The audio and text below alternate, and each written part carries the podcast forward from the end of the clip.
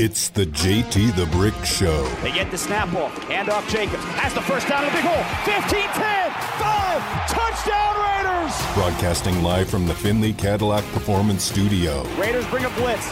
He is smothered. Error brought down. Maxx Crosby came around for the sack. Your silver and black home to sound off for over 20 years. Shotgun snap to Stidham. Lobs near corner for Adams. Makes the grab in the corner.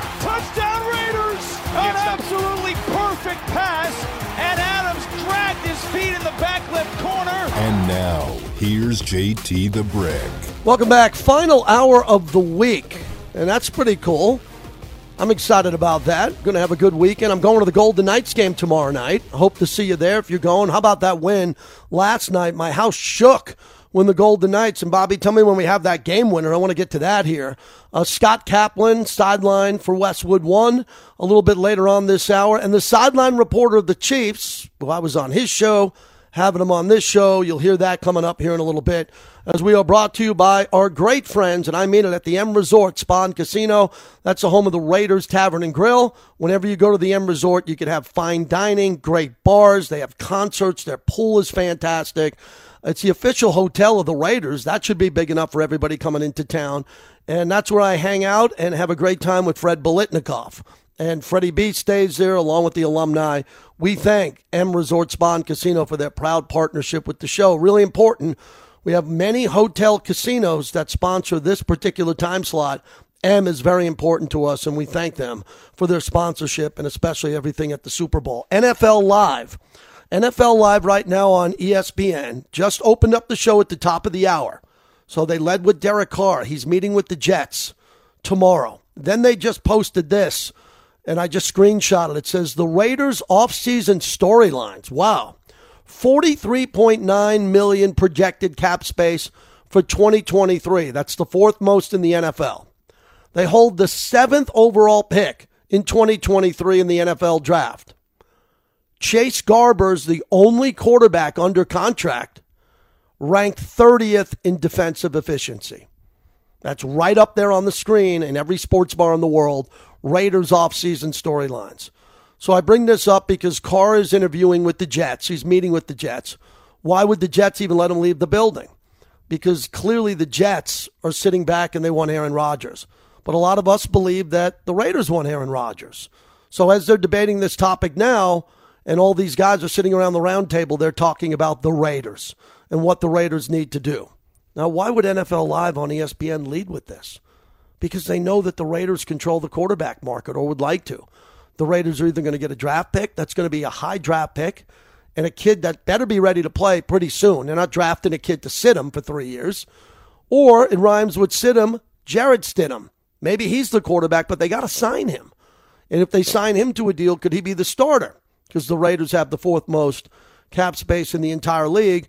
Or can the Raiders go after Tom Brady? No, he retired. Aaron Rodgers, yes. And well, how would that look? So this is not going to change over the weekend. If Derek Carr decides to be a Jet, I mean, the Jets have a better defense than the Raiders, no debate. But the Jets don't have a better offense than the Raiders. So would Derek want to stay in the AFC? I think that would be a nightmare scenario for him. I could be wrong. I would go to the NFC. But I'm not going to be talking about Derek Carr too much other than where he signs. When he does sign officially, I'm going to spend most of my time talking about the Raider quarterback and who the Raider quarterback's going to be. That's really important to me. Gangster Raider, thanks for being patient. Start us off this hour. Go ahead. Hey, good. Uh, what's happening, JT? I just want to say happy birthday to both the goats to me. The first goat is Jim Brown because to me, Jim Brown was the greatest running back of all time, and I played running back when I was a football. So Jim Brown was very influential to me, and he had a big influence on my life out here in L.A. Because I don't know if y'all know it or not, um, Jim Brown had a lot to do with the gang culture out here mm-hmm. in L.A. because it's a big gang problem, and he uh, had a program called Amer-I-Can yep. where he does gang intervention, and he changed a lot of um, former gang bangers and um, gang activists and community activists that um, put in a lot of work in the community for the positive. So if it wasn't for Jim Brown doing that, I seen that a positive, a positive impact like firsthand from that being here in L.A. And also Michael Jordan. Michael Jordan to me is the goat. You know what I'm saying? I, I grew up watching him, and he's the reason I um, had to renounce the Lakers because a lot of Lakers fans said I wasn't a real Laker fan because Michael Jordan was my favorite player starting back in like 86, 87, really like 85. I discovered him. But then they said I wasn't a real Laker fan because Michael Jordan was my favorite player. So I got tired of them saying that.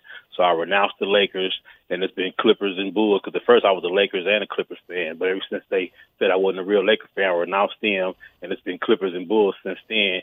And then he went on to win all the championships because they used to say he'll never win a championship because he's a hot dog and all this or whatever. But to see him finally get his accolades and go on to win six championships and never lose an NBA final, that's that's what I think is important. A lot of people forget he was undefeated in the NBA Finals, six and zero, and he denied a lot of people championships because Charles Barkley don't have a championship because of him. Mm-hmm. Patrick Ewing don't have a championship because of him. Um, Alonzo Mourning don't have a championship because of him. Anybody that pretty much played in that area in that in the Jordan era don't have a championship because of him. You know what I'm saying? A lot of people can't say that. LeBron can't say that. Kobe can't say that. A lot of people got championships on that era. But you know, I just want to say shout out to the goats to me. Oh yeah, and it's only two non-Raider um jerseys that I own. One of them is Jim Brown because to me he's the goat. I got the um the brown and orange Jim Brown um jersey in the back of my closet, and the other goat to me a lot of people don't want to give him his credit is Eli Manning because he beat Tom. Brady twice in the Super Bowl, and if it wasn't for Eli Manning, that um that super that New England team that went undefeated in the regular season would have went undefeated, and they be talking about them as the greatest team of all time. But Eli Manning shut that down. So them the only two non-Raider jerseys I own. I got a red Eli Manning jersey in the back of my closet and a brown and orange Jim Brown jersey. Because to me, them the goats: Jordan, MJ, and Eli. I'm gone, JT. Keep it gangster, y'all. Yeah. Raiders. Thanks a lot, and that's a good segue to how I wanted to talk about Jim Brown. So. I'll try to make this quick, even though I got a while to go here, but we got some guests coming up. Uh, Jim Brown played a major impact on my life, huge impact. Because when I was working at Fox Sports Radio, my mentor, a guy by the name of Andrew Ashwood, he gave us a budget to get guests. So you get Jay Glazer on, you can get an NFL insider. And at the time, he gave me $500 a week to spread out and use for guests if we wanted to have an insider. And I went to him and I said, I know Jim Brown. How about I use the entire budget on Jim Brown? And he looked at me and he said, If you want to, but do you think you can get him? And I said, Yeah. So I called Jim and he invited me up to his house. And I sat down with Jim and I said, Look, it's not about the money, but I'd like to have you on every week, once a week over the phone, and we'll talk about sports and I'll give you $500 a week. And he said, Well, okay, I'll do that for you. But he goes, I don't want to talk sports. I said, Excuse me? He goes, I don't want to talk about sports with you. I want to talk about what Gangster Raider just said. I want to talk about American gang violence, the war in Iraq topics that I can change people's opinions on. So I said, no problem. So I got Jim Brown to sign this contract. And Jim Brown, you'll be paid 500 a week, blah, blah, blah. And I took that original contract and I photocopied it on the machine and I kept the original. And the scoundrels that I worked for, and my mentor was in charge, but the people under him never knew that I was holding the real contract for me and I was giving them the copy. So I have four of those framed and signed from Jim Brown. It means everything to me. And then one of those years, I brought my dad up to Jim Brown's house. And my dad, who was 84, Jim turned 87, they sat out on the porch. I just tweeted out the picture right now at JT the Brick of me and Jim Brown signing one of those contracts. And my dad and Jim talked for about an hour. And his wife, Monique, brought us over some iced tea. And my dad had this deep conversation because he grew up in New York, and that's where Jim Brown's from, Long Island. And then the final story that I wanted to share with you is one night Jim called me and said, on a Friday night, can you get up to our house?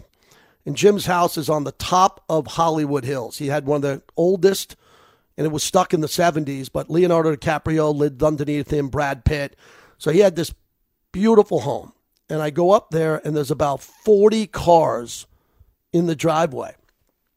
And he was having a gang summit, and he wanted me to see it. So I parked like two blocks away. I walked in.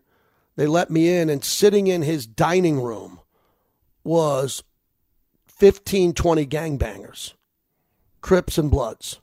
And Jim was trying to bring them peace. You can imagine they weren't allowed to bring in guns. They had to be checked at the door. And I'm in that room, one of the only white guys in that room. And I look next to me, and sitting down is Curtis Martin before he went to the Hall of Fame, and he was playing chess by himself. I'll never forget the image of all these gangbangers and Curtis Martin's listening and he's playing chess against himself.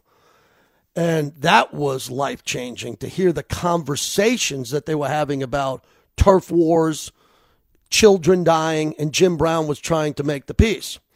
So, roughly around that time, the Cleveland Browns are coming to play the Oakland Raiders. And I asked Jim, I go, Jim, when was the last time you spoke to Mr. Davis? You, you both went to Syracuse, you're both in the Hall of Fame. He goes, I don't know. I haven't seen him in 10 years.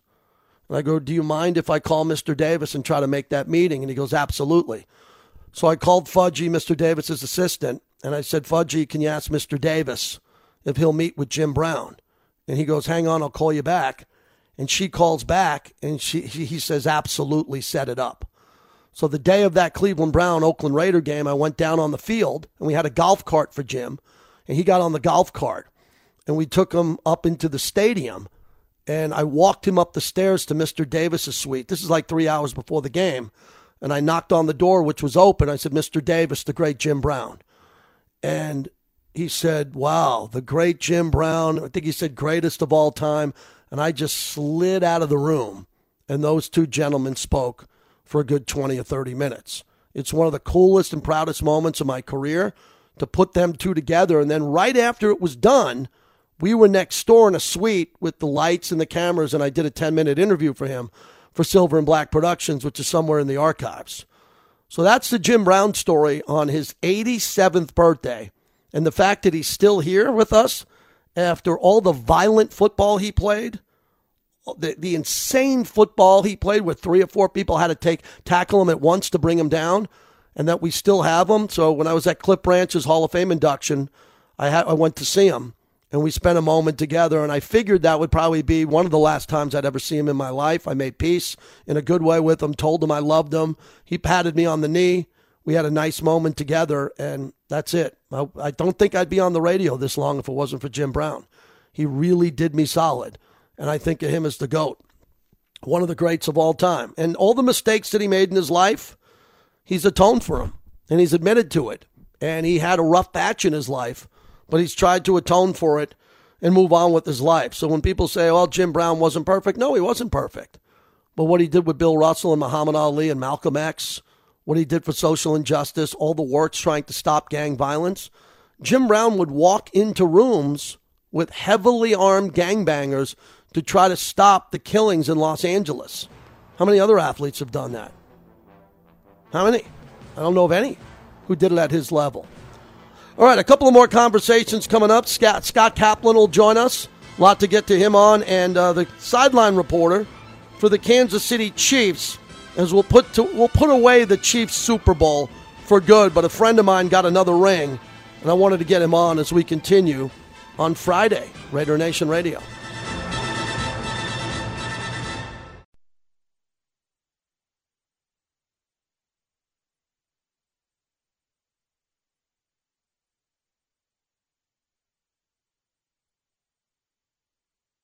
Audible called by Patrick Mahomes. Ball will be snapped in the center of the field with McKinnon, the running back. A fast left side, wide open. Skyy Moore, touchdown! Kansas City on a pivot route, and Kansas City has a chance now to get up by eight points on a four yard touchdown pass. Mahomes to Skyy Moore. All right, JT, back with you as we continue here Friday on a nice Friday. Up and down weather this week as I look out my studio window. It was snowing earlier this week. Then we had beautiful weather, and we head into a really good weekend here. As we're wrapping up the Super Bowl week, like I like to say, I just said it earlier, we spent a couple of days on the Super Bowl, Monday, Tuesday. Uh, this week, we extended a little bit longer, I think, out to Wednesday and dove into all the quarterback talk for the Raiders. And the whole week, I remember, as I filled out my journal this week, was about Derek Carr. Derek Carr, no longer the quarterback, officially let go by the Raiders, released. The Raiders didn't get any compensation in return. Derek had a no trade clause. We covered that story. We wish Derek well. We now move on, and the Raiders look for another quarterback. One of the best radio hosts in the country joins us from ESPN 710 in Los Angeles. My friend Scott Kaplan, who's worked for years on the sidelines and was there for a couple of Kansas City games over the years with Mahomes and Andy Reid. And he's kind enough to join us. Cap, thanks a lot for doing this. Appreciate it. Heading into the weekend and another Mahomes comeback and a Super Bowl. I didn't think he could do it. How'd you see it? Oh, JT, I'm telling you, man, with with a buck 33 to go in the first half, when Mahomes got rolled up on, and he jumps up because he doesn't want anybody to know he's hurt, but we can all see him limping off the field, and you know the close-up shot of his face, and he's in agonizing pain, and then when he's sitting on the bench and he's got the orthopedic doctor in front of him, but he's got Rick Burkholder, the longtime trainer, sitting right next to him, and Mahomes puts his head on Burkholder's shoulder. I'm thinking to myself, he's done. He may come out and try and play, but given the field conditions and his ankle, he's done. And uh, guess I was really, really wrong, huh? I think we all were wrong. I had Philadelphia winning the game. My big takeaway was Philly couldn't get to a Mahomes who was at 100% because Mahomes made good decisions at the line of scrimmage. And Cap, you know Kansas City being out here in the AFC West. I didn't think that offensive line could withstand, Philadelphia's edge rushers the whole game, and they absolutely dominated them. They made those Philly defensive linemen look like they tapped out a week before and were celebrating winning the NFC Championship game. Yeah, I mean, I'm with you. I, I, I thought the same thing. I thought Philadelphia is going to win the game because they've got so many guys who can sack the quarterback, guys with double digit sacks. And then they've got a whole bunch of really stout defensive linemen. And people forgot Ndamukong Suh got picked up by Philly in the middle of the season. So I definitely thought also Philadelphia's D line was going to control this game. And, you know, when you go back to that first half, JT, Kansas City barely touched the ball on offense. And then when they got into the second half, four straight possessions, 24 points, only one incompletion, which was a you know ball that, that Mahomes threw away. And I think you know when you really look at it, zero turnovers by Mahomes. Now he wasn't overly impressive with 180 plus yards of passing, um, and, but but it was it was the no turnovers because as brilliant as Jalen Hurts was, and I don't know if everybody's going to really just remember this in the Super Bowl, but it was that one unforced fumble that really ultimately proved to be the difference in the game. Mm-hmm. And Mahomes just didn't turn the ball over. Scott Kaplan, ESPN LA. Isn't it amazing that Hurts could play at such a brilliant level and have a turnover, which wasn't a strip sack where he was hit violently? He did that on his own. He put the ball on the ground.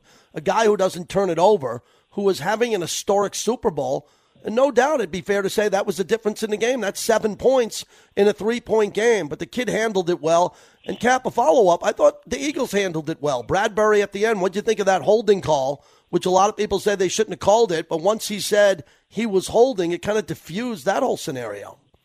I know, but I think like everybody, uh, especially because I'm not a, an Eagles fan or a Kansas City fan, like everybody, didn't we all just very selfishly, as football fans, want this game to go on and see what would happen yeah.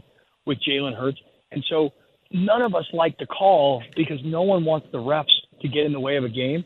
Uh, was it a legitimate call? Yeah, I think it was legit. Was it ticky tack? For sure. Um, did it have to be called? I didn't really think so.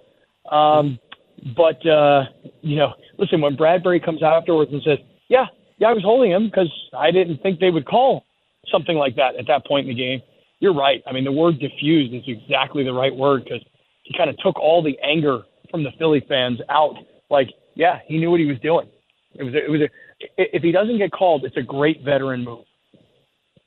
Yeah, and if he doesn't, if he if he pushes back in the post game interview, it inflames the Philly fans. We both know those fans they tear that yeah. city down. If he says, "Why'd you call that? I didn't do anything," and then the Philly fans go around and go, "Okay, we got an excuse to climb poles and do flip over cars and do what they do." and I thought that diffused everything. Hey, for years on the sideline of CBS on television in the Westwood One years, what was it like sitting down with Andy Reid? Because I've met Andy Reid, but I've never had a conversation with him over the years. What's he like? What's his demeanor like? And the fact that now he joins those rare coaches that have won two Super Bowls, and he's probably going to win a third.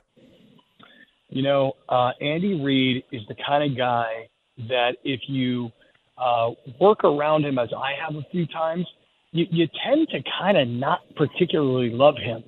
And the reason Ooh. for that is he's very, very um, guarded and protected. And I say oh. that meaning like his PR department really like protects him. Like you, they don't want you talking to him because he, you know, you stay away from our coach kind of a thing. I think when you're Terry Bradshaw and you can say something to him after a game like, "Why don't you waddle over here?" Kind of gives you an idea of the relationship that they had. But I can mm-hmm. say I, I've probably worked around Andy Reid and the Chiefs probably four or five or six games where I've had like you know that sort of TV kind of access, and mm-hmm. um, he, he's he's a good enough guy at least in the experiences that I've had, but he's not particularly warm. I don't expect him to walk into a meeting room and be you know my best friend. Um, but very, very guarded, you know, almost like very paranoid. And and as much as like I, I don't love that because when you have to work around that, it makes your job a little bit more difficult. On the other hand, you see him after the game last night, and you can't help but respect the heck out of the guy for the coach that he is. Because look, he may not have won a Super Bowl in Philadelphia, but he got him there, and they were successful and they were good under Andy Reid. And now, listen, was he a little bit lucky um, that that the you know, the Chiefs drafted Patrick Mahomes and that Mahomes has turned into this, of course. But on the other hand, isn't he a really big part of it? So there's a part of me that having worked around Andy Reid and knowing how protected and guarded and paranoid that organization is, um, I don't enjoy that. But on the other mm-hmm. hand, you just look at Andy Reid as a guy and you go, how do you not like, and especially how do you not respect that guy? I like him from the outside and I respect the heck out of him. I just haven't really loved working around him. I can tell you that. Scott Kaplan, ESPN LA. Finally, I haven't talked to you since the LeBron breaking the all time scoring record of Kareem, and then this massive trade that moved out a lot of players, including Westbrook. LeBron has another chance with different type of chemistry. What has this storyline been like? Take me first through breaking the record at home and then the mass exodus of some players there as they're trying to flip the roster and take one more chance. JT, I got to tell you, we've both been very lucky in this business to be at some mm-hmm. really amazing sporting events. Uh, but to be in crypto.com arena that night and to see LeBron break it when he needed 36 points, I mean, this was going to be a real effort. Uh, this was not, hey, he scored 30 in the last game, and when he scores six points in the next game, um, you know, it's, it's over. This was a dramatic, you know, uh, event. 20 points in the first half. He's sitting there with his two sons at halftime, uh, you know, which he was mic'd up. And so, what do you guys think? Can I get it? And they're like, yeah, you could do it. And to have him go out there and break it that night, and to have the place stop and Kareem come onto the floor, and um, just the the swarm of media around, and the way the Lakers, who you know, listen, the Lakers. Everybody looks at the Lakers as a really big time organization. I would say they're a big time brand, and they've got big time history, but they're a very small family run operation. But when it comes mm-hmm. to doing things like this, they turn on the Hollywood. It was a really really awesome event to be at. And I, mm-hmm. I guess I didn't realize how hurt LeBron was in that game because he hasn't played since, and he's, he's not going to play on Wednesday against New Orleans. And then he's got the All Star break, and then he's got a whole new roster. Look, Russell Westbrook that night in particular, that was LeBron's night. And Darvin Ham, their coach, said after the game, the focus was on getting LeBron the record. Unfortunately, it wasn't about winning the game. But Russell Westbrook was throwing temper tantrums. Once LeBron went to the media and pretty much said, yeah, we wanted Kyrie Irving, that was such a slap in the face to Russ. Russ knew everybody wanted him out, but he was behaving this year. And while he wasn't great, he was still giving max effort, and it just blew up that night. Uh, arguments with coaches and fights during halftime, and that was that was kind of the last straw. I mean, they've been trying to get rid of him anyway, but that was that was it. You know, it was supposed to be LeBron's night, and Russ, in many ways, internally commandeered the night. And so, mm-hmm. incredible sporting event. Amazing thing to be there to see. I will just say one thing. Um, gosh, LeBron annoyed the hell out of me in the Super Bowl. When they show him up on the screen and he makes this gesture of putting on a crown, it's like, bro, come on. You're like almost 40 years old. Grow up. now, maybe that's just me. I don't know if you saw that, but uh. I don't know. I found that to be very childish and annoying. Hey, last one. We, you and I have been to a lot of cool sporting events together this waste management golf tournament, top three all time. I've been at Game Sevens of World Series. I've been on the court for Final Fours, NBA titles, and obviously Super Bowls. I've been at 20 plus. This thing for our kids, and I know we're aging out here, but for us, you know my crew that I travel with, the, my boys, you know them on a first name basis. We were walking around that golf tournament for two days. You didn't think of the Super Bowl. You didn't think of, oh, I got to leave and get ready and go out to dinner with my buddy on radio. You stood there, open bar. You didn't even look at the golf, DJs, whatever you wanted to eat and drink. And I said to myself, This is a bucket list. Problem is, it's always the Super Bowl week, and you and I are either on Radio Row or not going to be able to go and leave our Super Bowl duties or our radio shows. But this thing, with the crew of guys you hang out with and I hang out with, it cannot get better. It's almost like the Kentucky Derby meets the Daytona 500, something with a giant infield of 700,000 people. I don't know if I'll ever see anything like it again. Dude, it looks so cool on TV. It always does. Uh, following your social media posts, it looked amazing.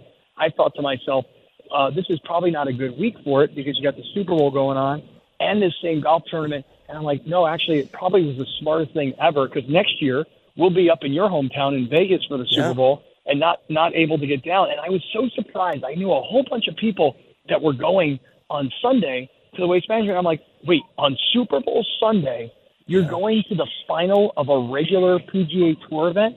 And I've never been, and people have the exact same reaction you have, which is you just cannot believe it. And by the way, interestingly, uh, for a sport that was always, as we were growing up, kind of stuffy, there's a lot of other golf tournaments. I mean, here in San Diego, the yeah. Farmers Insurance Open, they're trying to replicate the same thing. They're trying to turn it into a big giant party rather than some old stuffy golf mm-hmm. tournament. So, uh, credit to the Waste Management Open because they they are leading the way. I think. Cap, got to run. Great to talk to you. All the best, my friend. I'll see you soon. I'll talk to you real soon. Appreciate Scott Kaplan as the Lakers are now heating up. The whole LeBron James story, the whole move, the trades, what's happening now. You look at this whole team with the Lakers. Goodbye to Russell Westbrook. They brought in a couple of new players. Patrick Beverley's gone. And I think the Lakers, I don't think they're going to win the championship, but I think the Lakers are vastly improved.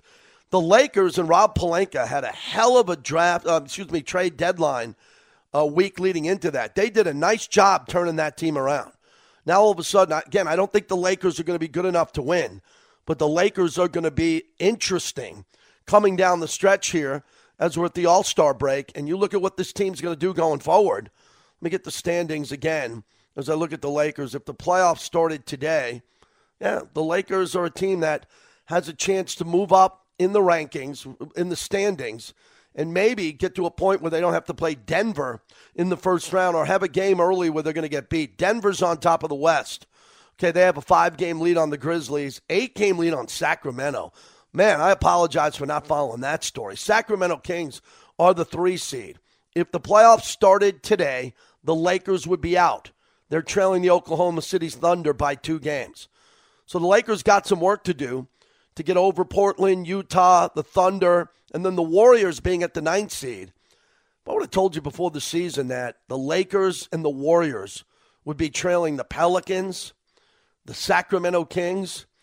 Not a great year for the Western Conference. Denver in first place, followed by Memphis and Sacramento, the three seed. Pretty incredible for us right there. 702 365 9200 as we continue on. Thanking all our great sponsors this week. I got a bucket of Modelo's cruising, ready to go on a Friday night, heading into the weekend and the Golden Knights game on Saturday. We talked to Gary Lawless earlier in the week. Bobby's running those games. So when we come back next week, we'll line up a player or a coach or someone to come on in from the broadcast team to talk to us by, about that. But next week's going to be a heavy dose of the NFL draft as we're going to start to look at the quarterbacks, as I said, who are going to be available. And more information, hopefully, on that Alvin Kamara indictment. I remember when that went down at Drai's and everybody was wondering what was going to happen there. So, Saints running back Alvin Kamara and Bengals quarterback Chris Lammons and two other men have been indicted by a grand jury for that assault on a man at a Las Vegas nightclub right outside of Drai's. His attorneys right now said in a statement yesterday that he intends to contest the charges. What else is new? Quote The state has avoided a contested preliminary hearing by indicting Mr. Kamara. He intends to vigorously fight the allegations at trial as he was defending himself and others at the time of the incident. The incident means that this case will move from Las Vegas Justice Court to District Court coming up on March 2nd. So we'll see how this plays out. I don't play judge and jury on this radio show until we have information and we can pass it along to you. So Alvin Kamara, a guy who got into some shenanigans when he's out there, and who does he have? David Chesnoff will be his attorney representing them. They made that statement yesterday. JT, we'll wrap it up here on Friday. I hope everybody has a great weekend. A lot to be happy about in Vegas with everything going on in this town this weekend. And we got the flagship of the Raiders, Raider Nation Radio.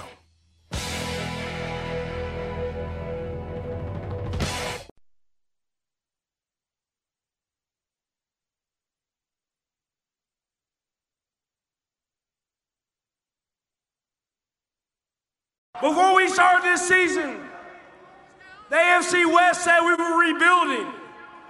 I'm gonna be honest with you, I don't know what rebuilding means.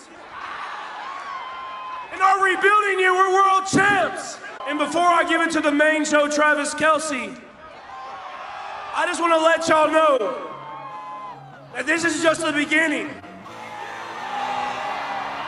We ain't done yet. Welcome back as we wrap it up on Friday here on Raider Nation Radio. Long week. Golden Knights. Excited to go to the Golden Knights tomorrow. Really excited. Got the Daytona 500 and more of Tiger Woods as we've talked about a little bit so far here. So big weekend coming up here in sports. I think it's one of the more underrated sports weekends out there because of the Daytona 500. I just love it. So that'll be on throughout my house, the pregame, all of that. And we'll talk about that when we recap it on Monday. Also, starting next week, we lightly get into the NFL draft. Uh, the last week since we came back from the Super Bowl, including our time at the Super Bowl, we spent a lot of time all over what was going on with Patrick Mahomes, Travis Kelce, Aaron Rodgers, potentially the Raider quarterback. Who else could be involved? Jimmy Garoppolo. Uh, remember Florio, I keep saying, said Mac Jones or Baker Mayfield. Those were important topics that we were hitting on all week here. And then we're going to concentrate a little bit more on the draft, which I'll get to coming up, and the quarterbacks in the draft, because we all know what the Raider needs are. We all know that the Raiders need a lot of help on defense, interior line two linebackers. They need a corner. I would think they'd need a guard, a right tackle who's a star in this league. Because with Kolton Miller, you can get a star at right tackle in free agency via a trade. You can move up in the draft or get an established veteran. I think my experience tells me if you can get a veteran who's played in this league and might be getting a little expensive or might be leaving a team, you get a guy like that who knows he can play instead of a risky player on the offensive line, such as an Alex Leatherwood or a young offensive lineman who just doesn't have the ability to step up. It's going to take two or three years to develop. I like that proven guy who can get it done. Now, speaking of the Chiefs, I had an opportunity to speak, and not on this air. I did it earlier in the week. We spoke to the sideline reporter from the Kansas City Chiefs, Josh Klingler, who's been a frequent guest on this show over the years, and I've been a guest on 610 in Kansas City quite frequently over the years. And he was kind enough to come on after they returned. They came back from the Super Bowl and talked about the wild ride for him again for another championship season. Well, it's pretty wild just to reflect. And I kind of had myself going through the locker room last night asking the, the players about it because this is this is a pretty ridiculous run you know, three Super Bowls in five years, two wins in those five years, hosting five AFC championship games at home. I mean, there's a few few multi-time Super Bowl guys in that locker room in a very short window. So it's happened uh, awfully fast, and it can be really fleeting as well in the NFL. And so I think everybody's just trying to kind of kind of process it and and not take it for granted either, because this is this is pretty rare territory they're flying in right now. Uh, what did you think changed at halftime? Everybody's having fun with it. Rihanna takes a little bit longer. You get more times for adjustments. Eagles have a really good coaching staff, and they were prepared all year. What do you think was the difference between the first half and the second half that jumped out to you for the Chiefs in that dominant performance? Well, I certainly think the long break had to help Patrick Mahomes. Um, he was in a great deal of pain with that high ankle sprain heading into to halftime. And uh, so I, I, I got to imagine that that helped him at least kind of settle down a little bit. And I just thought it was the energy and the, and the physical play. Uh, the Eagles came out, and I, I thought they were tremendously physical with the Chiefs. And I think it got matched better in the second half. I think that they were willing to go and play with a little more speed and, and, and play with a little more the thump, especially on defense, than they probably were in, the, in that first half. And then and the offensive line, uh, man, they they're the ones that that don't get enough credit probably, but they're the ones that came to play in this game because everybody talked about present company included the uh, the 78 sacks that the uh, the Eagles had going in, and and that there was going to be a big day for this offensive line in, in order for them to to offset what the Eagles could do defensively, and, and they rose to the challenge, namely the the two tackles, Orlando Brown and Andrew Wylie, who had uh, great ball games up front, and I just think that they they came out with a little more fire and and matching, I thought, Philadelphia's physical play a little better in the second half. Josh Klingler joins a sideline reporter for the Chiefs. And you mentioned Orlando Brown. I've seen him play live, and at times he's been a liability on a great team, and his grades back it up. He is not an elite player but he played as a Hall of Famer in that game. I mean, that's his defining moment of his life, the way he played in that game. He played to the best of his ability against a proven, rock solid defensive line, against some great, recognizable players, and held his own. And I would even argue, I watched the game over again. I thought his push and his protection was at an elite level in that game. Yeah, that's the oddity of this entire thing because he's going to want to command a, a big time salary. They couldn't come to terms last year on the deal and franchise tagged him. And I, I don't know that that would be the route they would go again. Um, he's had, as you mentioned, it's kind of been kind of been up and down. There's been times where the two tackles have really had had issues against the faster defensive ends. I think, as you well know, namely in the AFC West, where you have all those great DNs that that run around that division. Um, at, at times, they were they were really tough on the outside, and you kind of wondered, well, he wants to be paid among the highest paid in the league. I don't know that he's going to necessarily command that, but but every once in a while he shows you those glimpses, right? And so it's going to be a difficult decision for the Chiefs. I, I think they'll probably have their number as were Orlando Brown Jr. And If they don't match it this time, uh, that may be it. But we'll see. They gave up draft picks to get him, um, so it, it, it's tough to move away from a guy like that. But I just don't know if they're going to pay top end dollar, even if we're the most important position uh, protecting uh, your quarterback. I don't know that he has necessarily played himself in position to to command that kind of dollar figure, at least from the Chiefs. Yeah, I think it's also interesting when we look at this draft because you know the personnel better than anybody. You're around them, you're on the field during the game. How good was that draft? Going back to draft night and what they've done in the offseason, but I'd rather focus on the draft. How yeah. several players on that team helped them win the Super Bowl. Yeah, absolutely. And to think you're you're plugging a lot of draft picks into the lineup in a team that's, you know, a Super Bowl contender even before the season starts has been pretty amazing. And then to have the impactful play that you did. I mean, I don't know if you find too many teams that have 10 draft picks and all guy all 10 guys hung around. I mean, one was on the practice squad to start the year and he finished the year on the uh, the active roster as kind of a special teamer and so they got draft picks from top to bottom from Trent McDuffie, their their top pick, to uh, Isaiah Pacheco in the in the seventh round. Their starting running back, who all contributed this year. They had a whale of a draft, and you know if you're going to try to play this model where your quarterback's obviously going to make your your most money, and you're going to try to supplement probably some high paid skill guys at times around him, you're going to have to get you know young uh, contributors. And so they did this past draft, and looks like they're going to have let's say nine picks again this year um, with some supplemental picks, and so um, I guess the bar's been set. kind of expect them now to get a bunch of draft picks that contribute right away, just like they did this past season. Josh Klingler is our guest as we wrap it up. I thought it was very important that you know Kansas City made a great play on special teams. We don't we try to get special teams out of the conversation. A lot of the kickoffs go into the end zone. Uh, the punts, you don't see big returns, even in the Super Bowl. Devin Hester had a kickoff return for a touchdown, but it's usually something when you go into the game you don't want to screw it up. You just want to have yeah. your special teams not have a bunch of penalties and move you backwards. And Kadarius Toney, I followed him with the Giants and the issues that he had, and he was a problem with the team and didn't live up to the hype there. And the fans there had a big problem with him. He erased all of that, and this is his legacy going forward. He had an impact game in the Super Bowl.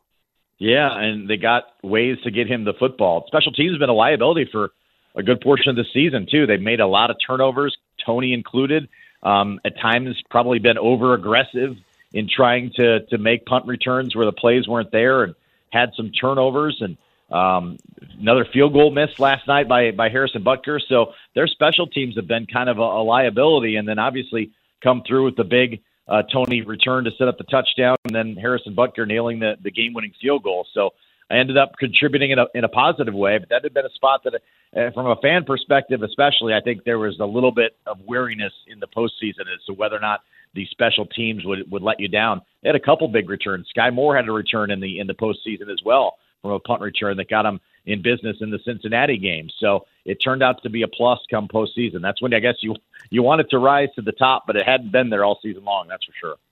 Yeah, and uh, I look at this. I, I wonder what's going to happen next. On a side note, for what you do for a living, Andy Reid spoke for literally, it felt like two hours after the game. He had all the obligations on the field.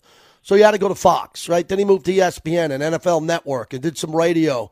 I saw something he did with Peter King. He, he was with Sirius XM, all of that. Then he had to do the mandatory post game, the regular post game for the NFL. Uh, just incredible the energy that he had after that game, and he continued to praise his coaching staff. And I want to wrap it up also with the coaches and Eric Bieniemy and Spagnuolo and how they all came together. This is an elite coaching staff, and that needs to be pointed out. Yeah, and we'll see if it stays together. I don't I don't know the answer to that at this point in time. Um, we we all know uh, Eric Bieniemy, you know, interviewing with a lot of teams and not getting a head coaching job. Um, this might be the time where he goes and finds an OC job somewhere else to get a little more uh, out of the shadow of Andy Reid. For for right or wrong, I think it's wrong, but it, it seems to be kind of the reality of things. And then, um, you know, Steve Spagnuolo, I'm interested to see if he's uh, you know, looking to keep pushing along as well. He's got a pretty young defense aside from from Chris Jones and Frank Clark, who are obviously two talented guys up front. He's got a lot of youth in both the uh, the linebacker corps and the secondary, so he's got a nice young defense to play with as well. But a former head coach who may be best suited um, in the position he's in, which is a defensive coordinator spot, and he's been obviously been great and and has uh, got two rings himself here in Kansas City. All right, so to wrap this up, I want to ask you the final one on how to keep this team together. How do you keep the team together, knowing what Mahomes is making, Kelce? Do they draft well? I think I know part of the answer is you got to have your draft picks play and play in the playoffs and win when they're young. But are there any contracts coming up similar to Tyreek Hill and Honey Badger, Tyrann Mathieu that you look and say it's pretty much impossible to keep this roster together, or do you think they can bring the majority of them back? Well, I think Orlando Brown to me would be the biggest question. Uh, Chris Jones um, has got a big number in the final year of his contract. Um, he obviously had 15 and a half sacks and was, um, in some circles, uh, a real uh, solid candidate for Defensive Player of the Year. I got to imagine they're going to try to extend him and have him play his career in Kansas City. But again, easier said than done, right? You have to probably get some some bend from players that want to stay and play here. Jones may be in that camp. I think Orlando Brown is the is the big question. Are you going to allocate a bunch of resources to keep him as a as a top paid tackle, or try to uh, swing a trade for somebody else, or find that in the draft? And they're always on the hunt for for uh, offensive pieces. Juju Smith-Schuster is an interesting, I think, free agent. Um, we know that the wide receiver market had gotten kind of crazy around the NFL. He may be helped out by that. I think he fits into this offense uh, terrifically. Um, and he's played, but he's played a couple years, you know, both in Pittsburgh and now in Kansas City for kind of incentive, maybe lower value deals on short terms. And if he's looking for a long term deal, as we saw with Tyreek Hill, you know, I don't know if anybody could count on a on a wide receiver deal of any length and, and huge dollars in Kansas City, but they may have to lean on him to say, Hey, you're pretty good in this offense. You wanna you wanna stick around and play with Patrick Mahomes. That's a that's a nice pull. I don't know if it's gonna work on everybody.